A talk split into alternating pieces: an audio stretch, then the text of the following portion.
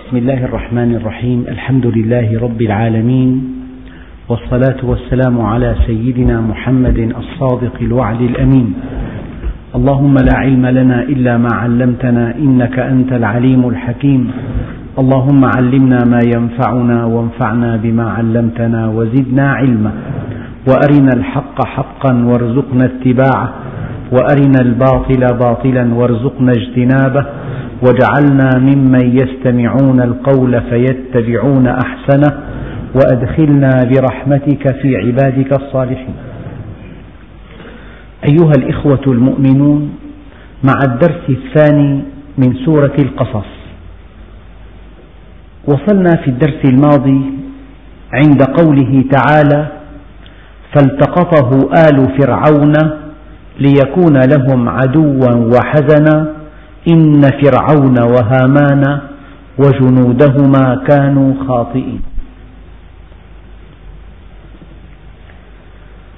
قلت لكم في الدرس الماضي إن القصة إذا وردت في القرآن الكريم فالمقصود منها المغزى أو الاستنباط، وكل قصة في القرآن الكريم فيها من الحقائق والاستنباطات والمغازي ما تضيء لنا طريق حياتنا نحن, نحن لو لم تكن هذه القصة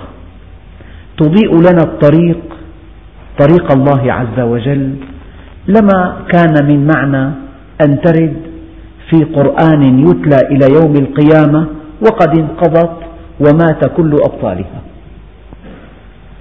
على كل نعود إلى متابعة القصة مع محاولة متواضعة لاستنباط بعض الحقائق وقالت امرأة فرعون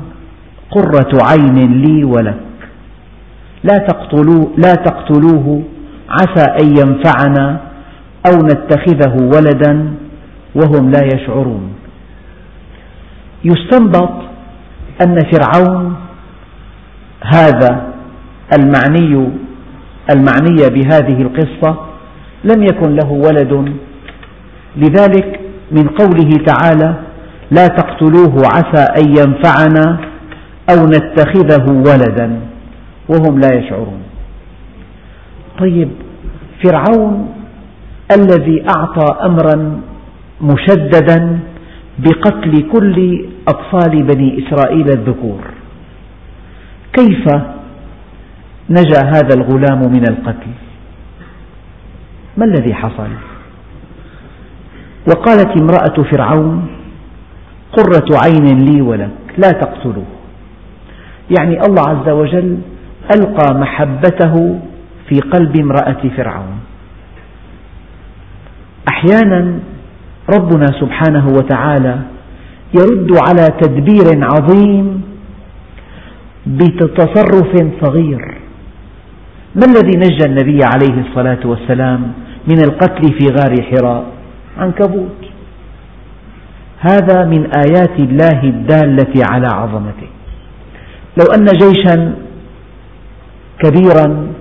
مدججا بالسلاح والعتاد هاجم جهة ما وردت هذه الجهة عليه بجيش آخر ودارت معركة طاحنة مات فيها آلاف القتلى وأصيب آلاف الجرحى وأسفرت هذه المعركة عن انتصار الجيش المدافع هذا مصر ولكن أحيانا تأتي رياح عاتية تقلب القدور وتقتلع الخيام وربنا سبحانه وتعالى يقول وكفى الله المؤمنين القتال يعني من دلائل عظمة الله عز وجل أنه يرد على التدبير العظيم والكيد الكبير بشيء لا يرى بالعين يعني هذا الطفل الذي سيقضي على ملك فرعون ما سلاحه الشديد سلاحه عاطفي أن الله سبحانه وتعالى ألقى محبته في قلب أم موسى ماذا يستنبط؟ يستنبط أنك في تعاملك مع أي إنسان إما أن يلقي الله محبتك في قلبه فإذا هو في خدمتك وإما أن يلقي الله في قلبه بغضك فإذا هو عدو شرس يؤكد هذا قول النبي عليه الصلاة والسلام القلوب بين أصابع الرحمن يقلبها كيف يشاء يعني أنت في تعاملك مع الناس إذا أراد الله أن يكرمك وأن يرحمك ألقى حبك في قلب الآخرين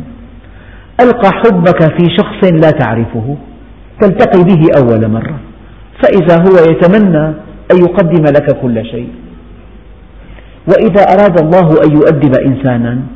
ألقى بغضه في قلب من حوله فإذا هم يضيقون عليه إذا القلب بين أصبعين من أصابع الرحمن تدبير عظيم فرعون جهز جيشا من القابلات كي تتبع كل قابلة المرأة التي ستلد غلاما ذكرا ويجب أن تخبر عنه مسبقا وأن تتابع تطورات الحمل إلى أن يوضع فتأخذه القابلة فيلقى أو يذبح أو يقتل بشكل أو بآخر هذا الإجراء العظيم هذا التدبير الكائد كل هذا يعني أخفق في ميل قلب امرأة فرعون إلى هذا الطفل الجديد كل كيد قريش ألغي حينما جاءت حمامة على غار حراء أو غار ثور حينما نسج العنكبوت بعض الخيوط يعني جيش عظيم مطاردة هائلة تدبير كائد ألغي بعنكبوتة نسجت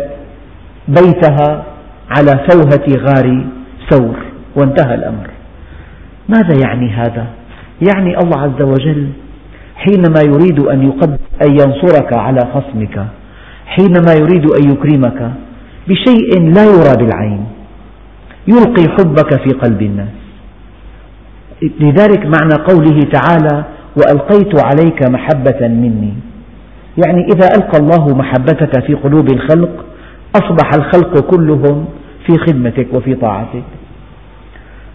أحيانا الزوج المؤمن الصادق المنيب المخلص الذي يقف عند حدود الله يلقي هيبته في قلب زوجته وأحيانا حينما يعصي حينما ينحرف حينما يتجاوز حدود الله عز وجل تنزع هذه الهيبة من قلب زوجته فإذا هي تخاصمه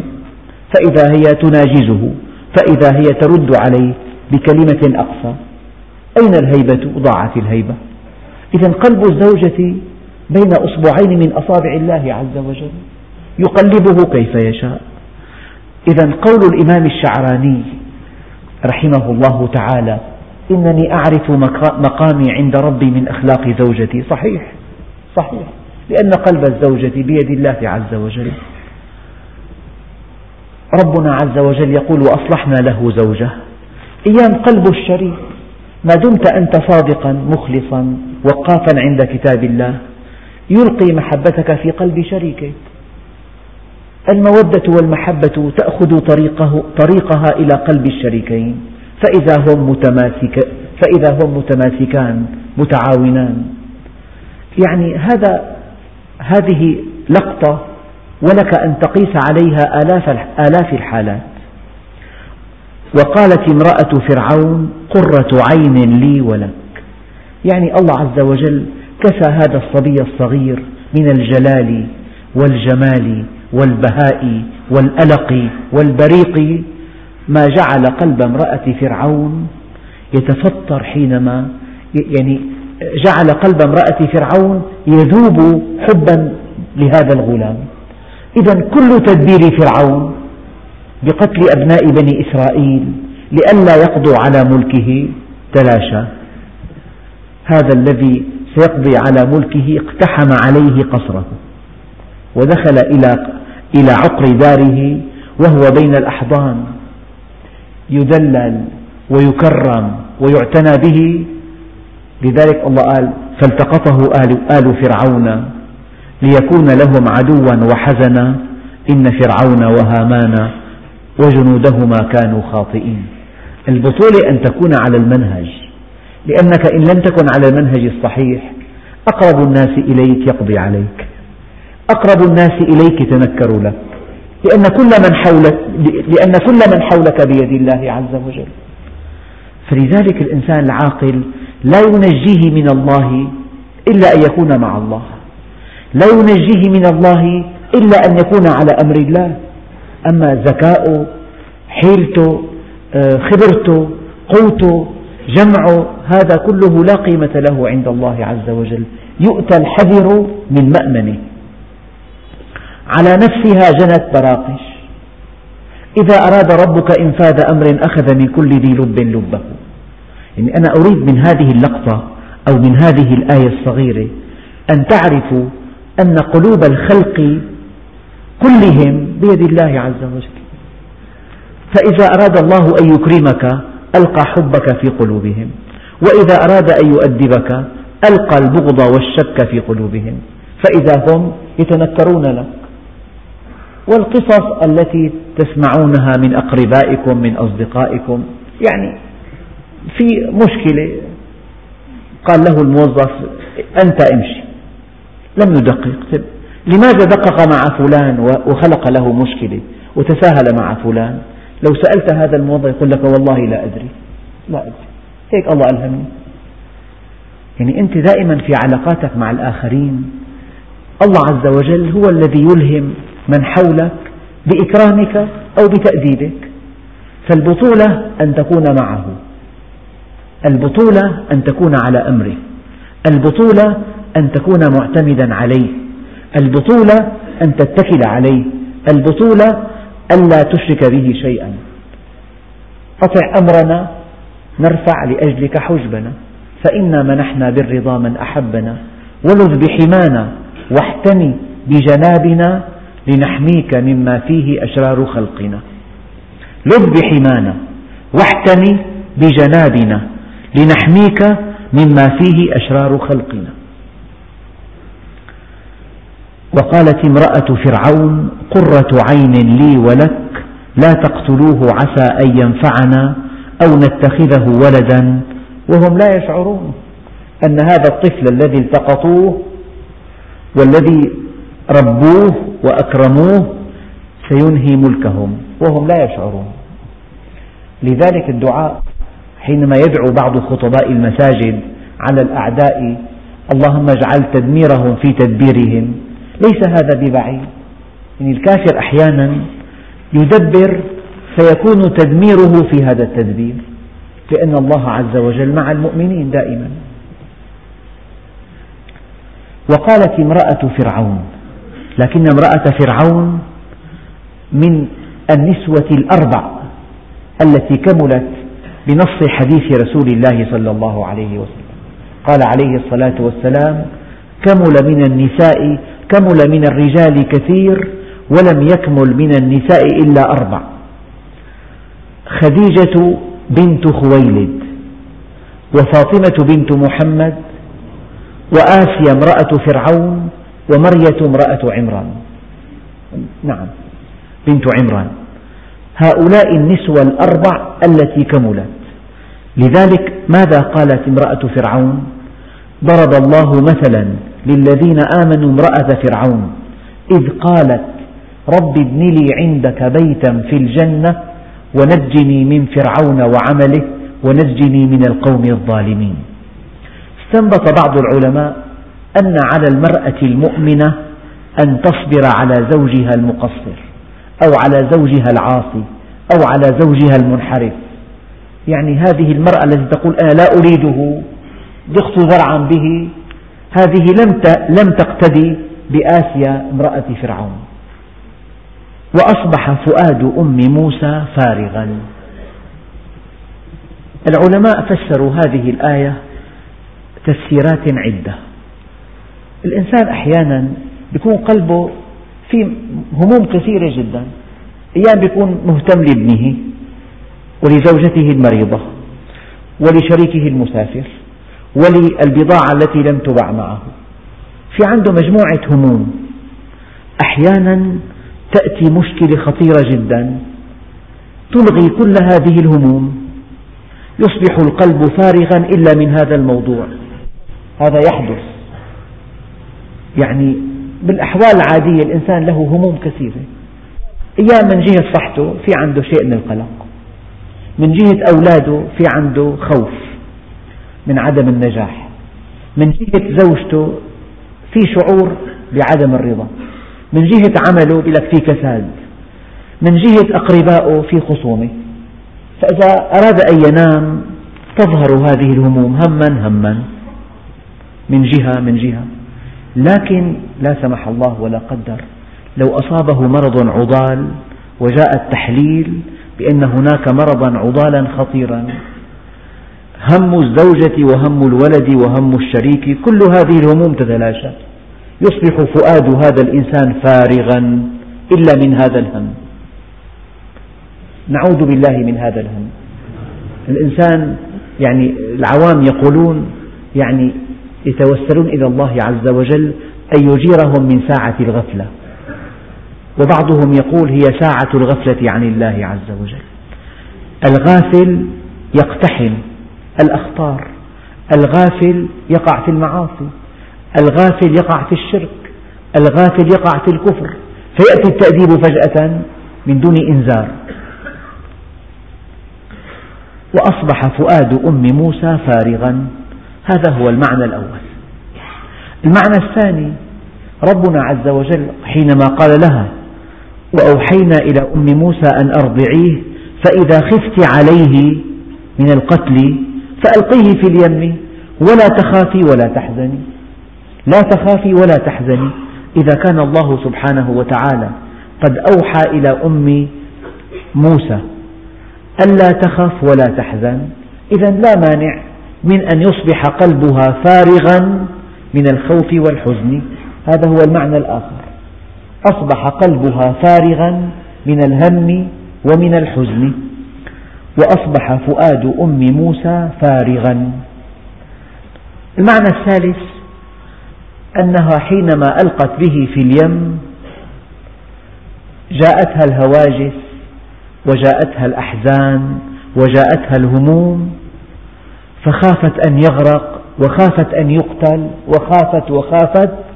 فرغ قلبها من العقل لا عقل ولا ذرة عقل أصبح فارغا عقل فاضي باللغة الدارجة يعني أصبح قلبها فارغا من الأمن فارغا من تطمين الله لها جاءتها الهواجس جاءتها الهموم المخاوف الأحزان هذا هو المعنى الثالث وأصبح فؤاد أم موسى فارغا يعني يقولون ما من شيء في الأرض أقدس من قلب الأم قلب الأم وقد قلت لكم في خطبة سابقة إن قلب الأم طبع بينما محبة الابن لأمه تكليف المحبة والبر والإكرام تكليف لما الإنسان النبي الكريم نهى عن أن يفرق بين الشاة وبين ابنتها ما قولكم على مستوى الحيوانات لا يجوز أن يفرق بين الأم وبين وليدها فما قولك على مستوى الإنسان إذا كان الذي يفرق بين الشاة وبين وليدها قد وقع في معصية صريحة في نص حديث رسول الله فكيف بالذي يفرق بين الأم وابنها النبي عليه الصلاة والسلام يقول ليس منا من فرق هذا الذي يفرق بين الأحبة ليس من أمة النبي عليه الصلاة والسلام وأصبح فؤاد أم موسى فارغا قال إن كادت لتبدي به يعني مرة قلت لكم أن الشهوات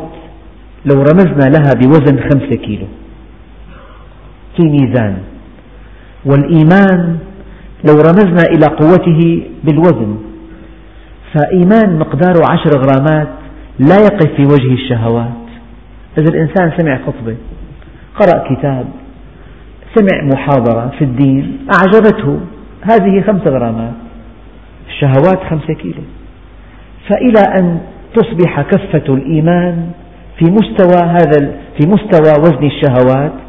إلى أن يتحرك الميزان الآن أنت في صراع أنت في مرتبة مدافعة التدني ولكن إذا قوي الإيمان وأصبح وزن الإيمان مئة كيلو والشهوات خمسة كيلو عندئذ لا تستطيع الشهوة أن يكون لها إلى قلبك سبيلا هذا نوع النبي عليه الصلاة والسلام وصف بأنه على خلق عظيم أخلاق المؤمنين بين أخذ ورد بين شد وإرخاء صراع يعني واحد تكلم معك كلمة قاسية تقول أرد عليه لا أرد عليه هكذا أفضل أنت في حالة صراع لكن النبي عليه الصلاة والسلام بلغ مرتبة في قوة الإيمان وفي سمو الخلق أنه أصبح متمكنا من أخلاقه وإنك لعلى خلق عظيم إيه، فؤاد أم موسى صار فارغا ومعنى أنه فارغ إن كادت لتبدي به قال بعض المفسرين لما ألقته في اليم لما ألقته في اليوم صارت كادت تصيح وابناه وابناه ماذا فعلت بنفسي إن كادت لتبدي به كادت تصيح وبعضهم قالوا حينما رد إليها ابنها ووضعته على ثديها وأرضعته كادت تقول هذا ابني من شدة الفرح وبعضهم قال حينما سمعت من الناس أن في قصر فرعون غلام عزيز على فرعون اسمه موسى ابن فرعون كادت تقول لهم لا هذا ابني وحينما قال الله تعالى أوحى لها لا تخافي ولا تحزني إنا رادوه إليك وجاعلوه من المرسلين كادت تقول للناس إن ابني سوف يرجع إلي وفي كل هذه الحالات لو تكلمت لانتهت ولكن لكن الله سبحانه وتعالى سلم قال إن كادت لتبدي به لتعلن أنه ابنها لولا أن ربطنا على قلبها ثبتناها بالصبر ثبتناها بالإيمان ثبتناها بالعصمة ألهمناها الصبر لذلك واصبر وما صبرك إلا بالله لما سيدنا عمر كان يقول الحمد لله حينما تصيبه المصيبة الحمد لله ثلاثا الحمد لله إذ لم تكن في ديني والحمد لله إذ لم تكن أكبر منها والحمد لله إذ ألهمت الصبر عليها يعني إذا الإنسان أصابته مصيبة وصبر فليشكر الله عز وجل على أن الله عز وجل مكنه من الصبر وأعانه على الصبر لقول الله عز وجل واصبر وما صبرك إلا بالله ولا تحزن عليهم ولا تك في ضيق مما يمكرون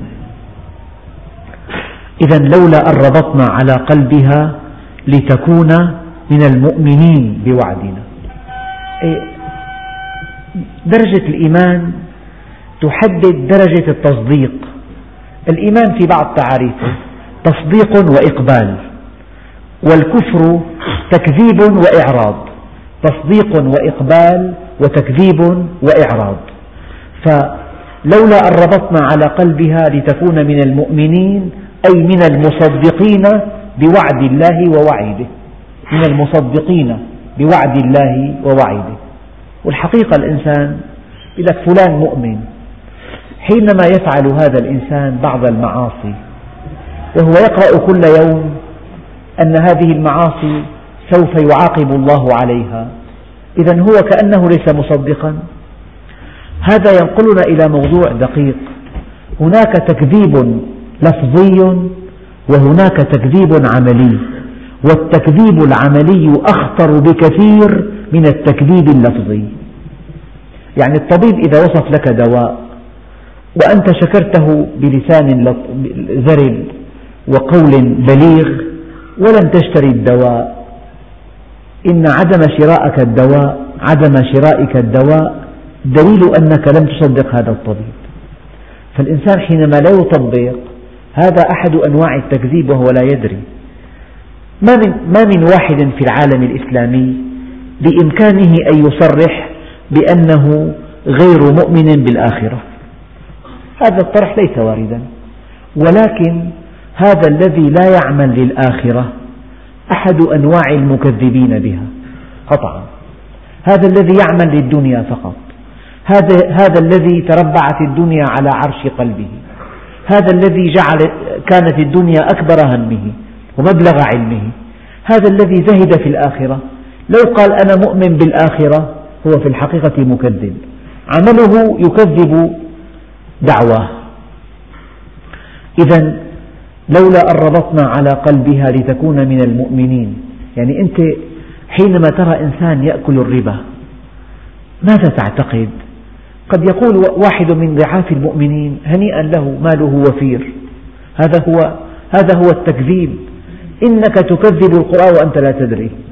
ربنا عز وجل يقول فإن لم تنتهوا فأذنوا بحرب من الله ورسوله يعني أنت مصدق أن الله عز وجل لا بد من أن يمحق ماله لك والله يا أخي حالته المادية جيدة ومع أن دخله حرام فالبطولة أن تكون من المؤمنين المصدقين بوعد الله ووعيده هل أنت تشعر أن كل إنسان انحرف لا بد من عقاب في الدنيا أو في الآخرة هذا اليقين هو الذي يلجمك عن معاصي الله عز وجل وقالت لأخته قصيه تتبعي أمره يبدو أنها حينما ألقته في اليم وشاطئ, وشاطئ النيل بعضه خارج قصر فرعون وبعضه داخل قصر فرعون فلما ألقت أم موسى آه، طفلها في التابوت ألقته في اليم قالت لأخته تتبعي هذا التابوت تتبعي مسيره هذا بعض التأويلات تتبعت مسيره حتى وصل أو ساقه الله عز وجل إلى مكان فيه شجرة آه، قريبة, قريبة من اليم فهذا التابوت آه، وقف عندها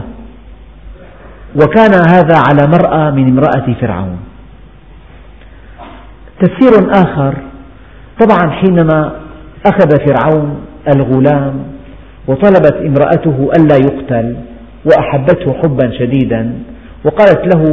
قرة عين لي ولك لا تقتلوه عسى أن ينفعنا أو نتخذه ولدا طفل رضيع جائع صار يبكي جاءوا له بمرضع فلم يرضع بمرضع ثاني بمرضعة ثانية وثالثة ورابعة لم يرضع لذلك أمر جنوده أن يبحث له عن مرضع في المدينة فأخته تتبعت الأخبار هذا تفسير آخر وقالت لأخته قصي تتبعي أخباره فبصرت به عن جنب وهم لا يشعرون رأتهم في حالة ارتباك يبحثون له عن مرضع وهم لا يشعرون الآن تدبير آخر من تدابير الله عز وجل وحرمنا عليه المراضع العلماء قالوا هذا تحريم منع لا تحريم شرع تحريم منع لا تحريم شرع هذا الطفل الصغير يعني بحاجة ماسة إلى حليب ومع ذلك كلما التقى التقم ثدي امرأة مرضع عافه وأبى أن يشرب منه وبقي يبكي إذا كل شيء بيد الله عز وجل الطفل بيد الله وحركة الماء بيد الله وقلب امرأة فرعون بيد الله وفرعون بيد الله فإذا كان الله معك فمن عليك قال سيدنا داود فكيدوني جميعا ثم لا تنظرون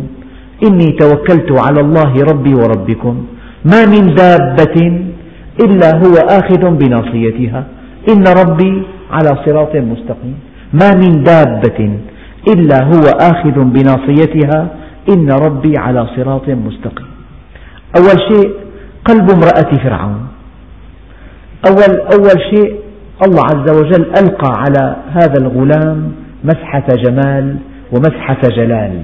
ومسحة بهاء أيام تدخل إلى صف خمسين طالب طالب واحد يلفت النظر لا تعرف ما السر هذا, هذا الطفل جذبك إليه في شيء الله عز وجل له أسرار أحيانا يضع سره في بعض خلقه بعض الأحاديث يقول النبي عليه الصلاة والسلام ما أخلص عبد لله عز وجل إلا جعل قلوب المؤمنين تنهال إليه بالمودة والرحمة يعني يجعل سر أحيانا تقول كلام يقوله كل الناس يكون لكلامك أنت تأثير عجيب ما سر هذا التأثير؟ الله الله يعلم ذلك، لكن يمكن أن نستنبط أن الإخلاص والتطبيق يسهمان في قوة التأثير، على كل وحرمنا عليه المراضع، هذا التحريم تحريم منع لا تحريم شرع، والشيء الآخر آه، وأوحينا إلى أم موسى هذا وحي إلهام لا وحي رسالة بل هناك وحي غريزة وأوحى ربك إلى النحل وضع من قبل من قبل أن تأتي أمه فقالت أخته للجنود القلقون الباحثون عن مرضع لهذا الغلام بأمر فرعون فقالت هل أدلكم على أهل بيت يكفلونه لكم قالوا من قالت أمي وهم له ناصحون لما قالت وهم له ناصحون شكوا في أمرها كيف عرفت أنهم له ناصحون قالت يعني هم للملك ناصحون مو للغلام للملك ناصحون يعني هي ارتبكت من شدة لهفتها أن يعود أخوها إلى أمه قالت هل أدلكم على أهل بيت يكفلونه لكم وهم له ناصحون من شدة ولهها ورغبتها في أن يعود آه، هذا الطفل الصغير إلى أمه تكلمت كلمات زائدة فشكوا في أمرها قالوا ومن أدراك أنهم له ناصحون قالت أردت أنهم أن أهل بيت ناصحون للملك في هذا الغلام الذي يحرص على إرضاعه عندئذ آه، يعني الأمر تم على هذا على هذه الطريقة فرددناه إلى أمه جيء بأم موسى إلى قصر فرعون وعلى مرأى فرعون كما تروي الكتب على مرأى فرعون أعطي ثديها أعطي هذا الطفل ثدي أم موسى فالتقمه بشغف فرعون شك في الأمر قال لماذا قبل ثديك ولم يقبل أي ثدي آخر قالت إنني طيبة الريح طيبة اللبن وما من غلام رضع مني إلا التقم ثدي أيضا كانت ذكية الإنسان عليه أن يكون على شيء من الذكاء يعني لولاها لقتلها فرددناه إلى أمه كي تقر عينها يوم الأحد تحدثنا عن أن سيدنا رسول الله أرسل حذيفة ابن اليمان في معركة الخندق وهي المعركة الحاسمة التي يعني ربما انتهى الإسلام بها ربما حسب تصور أصحاب رسول الله لشدة العدد والعدد وما شاكل ذلك فالنبي عليه الصلاة والسلام ندب سيدنا حذيفة ليستطلع في معسكر المشركين ماذا يحدث ماذا يخططون مهمة قاسية جدا أن يتسلل جندي إلى معسكر الشرك مقتول لا محالة فأبو سفيان شعر بحاسة سادسة أن في القوم أناسا غرباء فقال لا آمن عليكم من, من عيون لمحمد فليتفقد كل منكم جليسه وصاحبه انتهى سيدنا حذيفة فكان ذكيا جدا مباشرة أمسك بيد من, من إلى جانبه وقال من أنت وما اسمك فقال أنا فلان اسمي فلان هذا موقف ذكي الإنسان يعني إذا وقف مواقف تدل على فطنته هذا من توفيق الله له فيبدو أن امرأة سيدنا أم موسى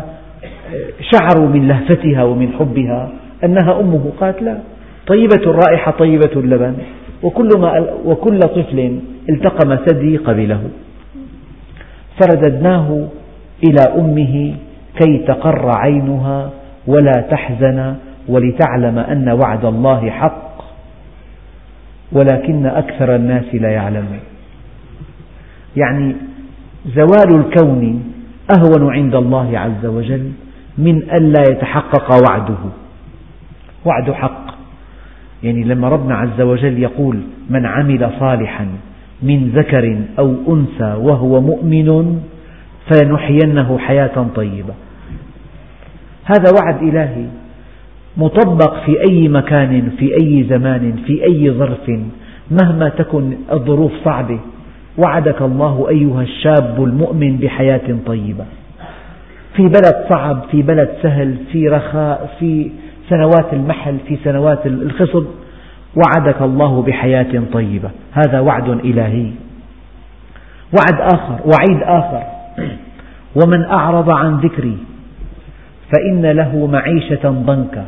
ونحشره يوم القيامة أعمى لا يمكن مهما, مهما تكن أينما كنت مهما كنت غنيا مهما كنت قويا مهما كنت ذكيا مهما كنت ذا عصبة كبيرة إذا أعرضت عن ذكر الله فلا بد من المعيشة الضنك بل إن بعض المفسرين قالوا فما بال الأغنياء والملوك معيشتهم الضنك ضيق القلب في قلوبهم من الضيق ما لو وزع على أهل بلد لكفاهم ومن أعرض عن ذكري وعد آخر وكان حقا علينا نصر المؤمنين كتب الله لأغلبن أنا ورسلي هذا وعد آخر والعاقبة للمتقين وعد ثالث وعود الله كثيرة وله وعد وله وعيد يمحق الله الربا هذا وعيد وبشر المؤمنين هذا وعد أفمن وعدناه وعدا حسنا فهو لاقيه كمن متعناه متاع الحياة الدنيا ثم هو يوم القيامة من المحضرين فرددناه إلى أمه كي تقر عينها ولا تحزن ولتعلم أن وعد الله حق ولكن أكثرهم لا يعلمون في سورة يوسف ربنا عز وجل قال والله غالب على أمره ولكن أكثر الناس لا يعلمون أمره هو النافذ أنت تريد وأنا أريد فإذا سلمت لي فيما أريد كفيتك ما تريد وإذا لم تسلم لي فيما أريد أتعبتك فيما تريد ثم لا يكون إلا ما أريد يعني الله عز وجل إذا أراد شيئا وقع وأي شيء وقع أراده الله فإذا كنت بطلا كن مع مشيئة الله لأنها هي النافذة ما شاء الله كان وما لم يشأ لم يكن إذا لم يشأ الله أمرا تعطل لأتفه سبب لأتفه سبب وإذا شاء الله أمرا قام على أضعف سبب إذا لم يشأ الله أمرا تعطل على أتفه سبب وإذا أراد الله أمرا قام على أضعف سبب والله سبحانه وتعالى يخلق من الضعف قوة من الضيق فرجا من المرض صحة الآن آه، هذه القصة قصة سيدنا موسى وردت في القرآن الكريم برقم كبير وردت ثلاثا وعشرين مرة لكن لو قرأتها قراءة سطحية تظن أنها متكررة، أما إذا دققت فيها تجد أن كل مرة وردت فيها هذه القصة وردت من زاوية دقيقة. الآن في عنا فجوة، بعد أن رد هذا الطفل إلى أمه التي أرضعته، انتقلنا فجأة إلى سن الرشد، في ثمانية عشر سنة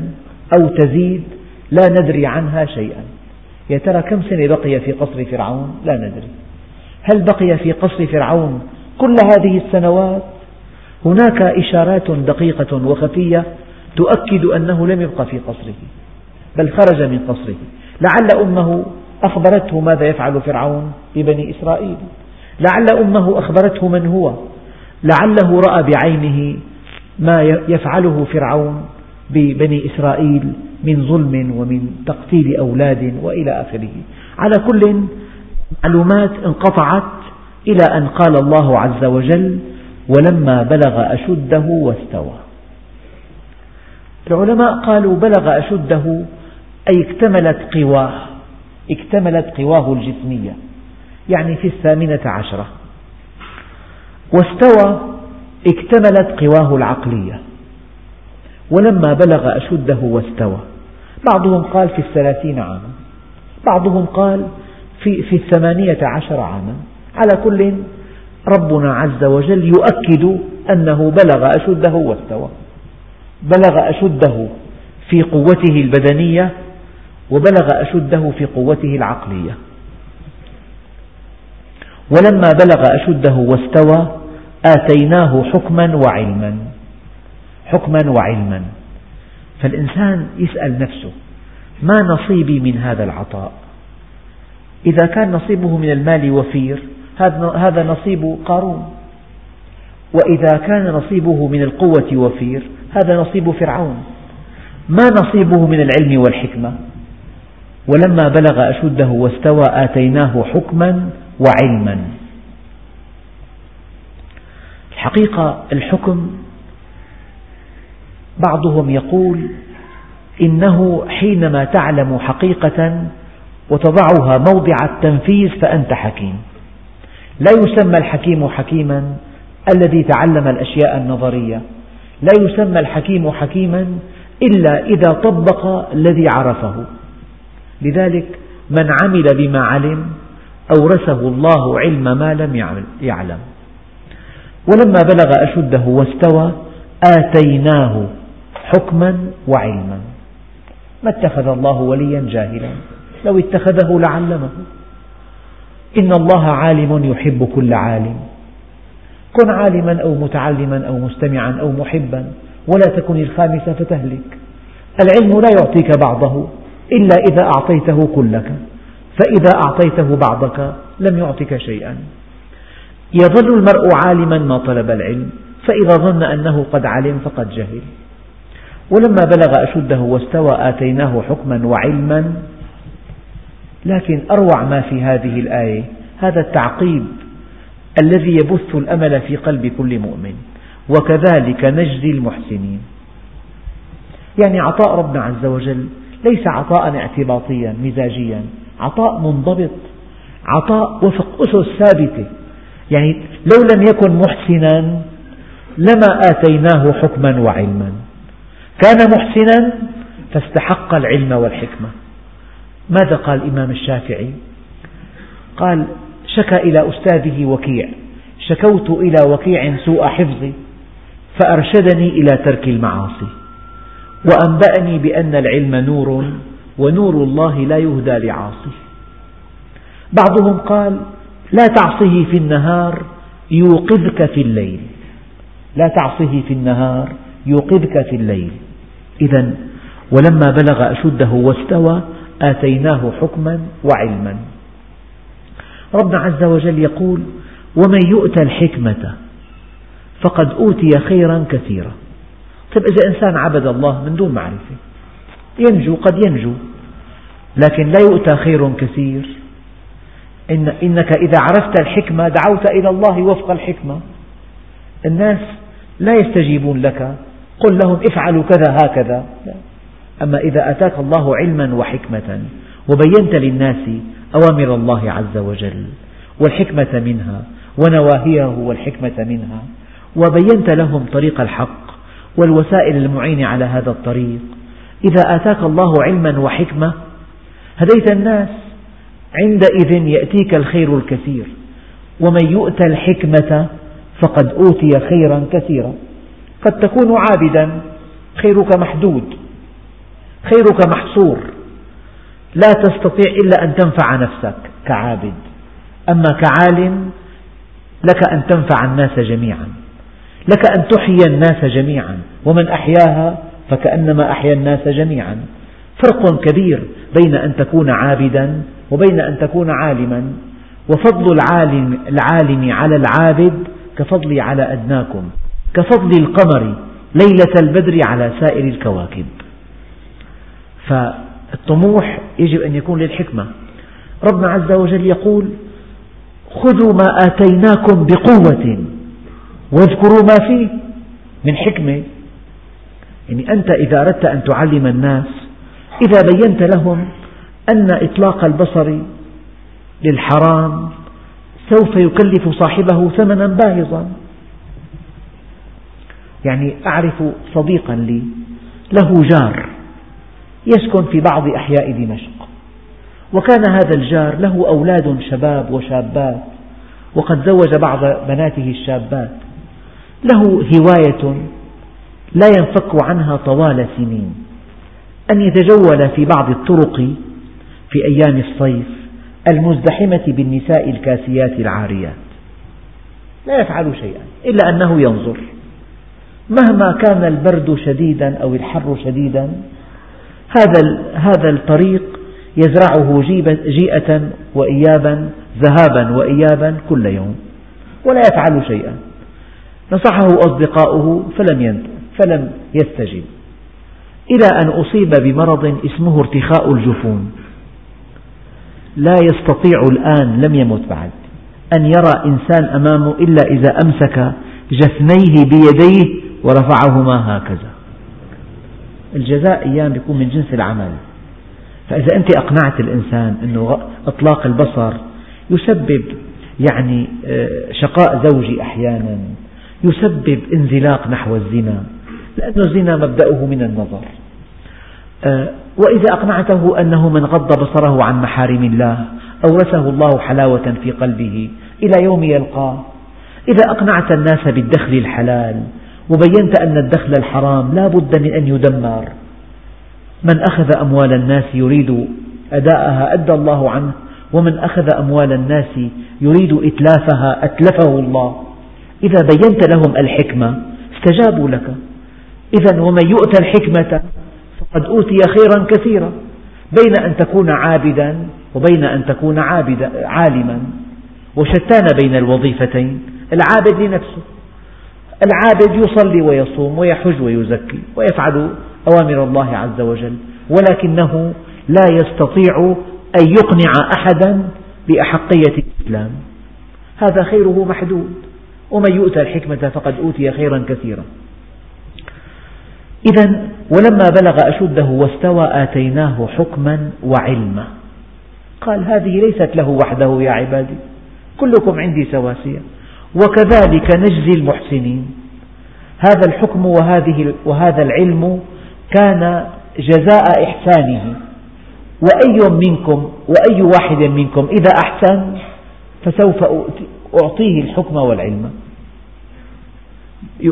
يوضح هذا لما سيدنا يونس دخل بطن الحوت ونادى في الظلمات أن لا إله إلا أنت سبحانك إني كنت من الظالمين فاستجبنا له ونجيناه من الغم وكذلك ننجي المؤمنين في كل زمان وفي كل مكان هذه هذه التعقيبات تقلب القصص إلى قوانين التعقيبات تقلب القصة التي وقعت وانتهت إلى قانون مستمر ما أروع هذه التعقيبات ولما بلغ أشده واستوى آتيناه حكما وعلما وكذلك نجزي المحسنين ورد في بعض الأقوال أنه من أخلص لله أربعين صباحا تفجرت ينابيع الحكمة في قلبه وأجراها الله على لسانه من أخلص لله أربعين صباحا يعني الإنسان إذا أخلص لله وإذا أطاعه طاعة تامة هو يحتار هو يعجب من نفسه كيف أصبح طريق اللسان يشعر وهو يتكلم كأن سيلا من المعلومات قد تدفق عليه لا يدري ماذا يختار منها وأيام إنسان العاصي الغارق في شهواته لا يستطيع أن يتكلم كلمة واحدة محبوس لسانه في عي, عي المعصية في طلاقة الطاعة من أخلص لله أربعين صباحا تفجرت ينابيع الحكمة في قلبه وأجراها الله على لسانه بعضهم يظن هذا حديثا صحيحا هو حديث مشكوك بأمره يعني ضعيف فأنا أشرت إلى أنه قول من الأقوال نعم ولما بلغ أشده واستوى آتيناه حكما وعلما وكذلك نجزي المحسنين الإحسان مطلق وأنا أؤكد لكم أن كل إنسان بفطرته يعرف ما الإحسان كل إنسان بفطرته يعرف ما الإحسان كل واحد يعرف من دون تعليم لك أن تحسن ولك أن تسيء لك أن تسخر إذا سخرت من إنسان وأنت أقوى منه حجمته شعر بالخزي شعر بالألم ولك أن تثني عليه لك أن تفضح ولك أن تستر لك أن تمن بعطائك ولك أن تسكت لك أن تستعلي ولك أن تتواضع لك أن توفق ولك أن تفرق لك أن تغتاب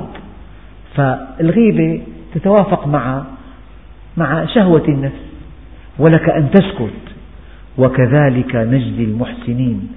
الإحسان للمخلوقات النبي الكريم رأى رجلا يذبح شاة على مرأة من أختها فغضب عليه الصلاة والسلام قال أتريدها أتريد أن تميتها مرتين هل حجبتها عن أختها إذا حتى عند ذبح الشاة هناك إحسان إذا ذبحتم فأحسنوا الذبح وكيف يكون الذبح حسنا قال فليحد أحدكم شفرته وليرح ذبيحته إذا تعذيب الحيوان إساءة ابدأ من النبات أيام الإنسان يدوس نباتا يسبح الله عز وجل زهرة صغيرة يدوسها لماذا فعلت كذا أنت لست محسنا أحيانا آه، يطعم حيوانا جائعا هذا الحيوان قد يكون غير نافع كلب أحيانا هذه المرأة هذا الرجل الذي رأى كلبا يأكل الثرى من العطش قال لقد بلغ هذا الكلب من العطش مثل الذي بلغ بي نزل البئر ملأ خفه ماء وسق الكلب فشكر الله له فغفر له قالوا أئن لنا في البهائم لأجرا قال عليه الصلاة والسلام في كل ذات كبد رطبة أجر فكلمة إحسان هي كلمة شاملة في آية تقول إن الله مع المحسنين مع المحسنين دائما الله يتولى الصالحين ففي عمل محسن في إحسان في القول في إحسان بالعمل في إحسان بالسكوت في إحسان مع الجار مع الأخ مع القريب مع الصاحب مع الابن مع الزوجة مع العدو مع الحيوان مع النبات وكذلك نجزي المحسنين أيها الإخوة الأكارم المؤمن محسن يعني لا يجتمع الإيمان مع الإساءة يعني إنسان مؤذي الناس يخشون أذاه مستحيل يكون مؤمن هذا المؤمن مصدر أمن مصدر سلام مصدر إحسان مصدر رخاء للناس كتلة خير خير متنقل الكافر يحب الأذى الناس رجلان بر كريم بر كريم نعم تقي بر تقي كريم على الله وفاجر شقي هين على الله عز وجل ما في حل ثاني إما أن تكون محسنا وإما أن تكون مسيئا في عملك في بيتك في كل حركاتك وسكناتك الآن دخلنا في مرحلة جديدة من القصة ودخل المدينة على حين غفلة من أهلها المدينة العاصمة وفي بعض الكتب أنها مدينة عين شمس الآن في مصر مدينة اسمها عين شمس كانت هي العاصمة على عهد فرعون ودخل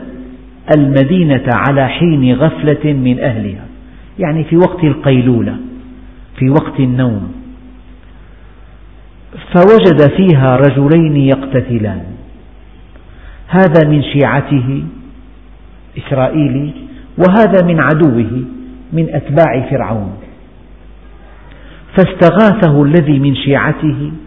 على الذي من عدوه فوكزه معنى وكزه يعني ضربه بجمع يده هذا معنى وكزه فوكزه موسى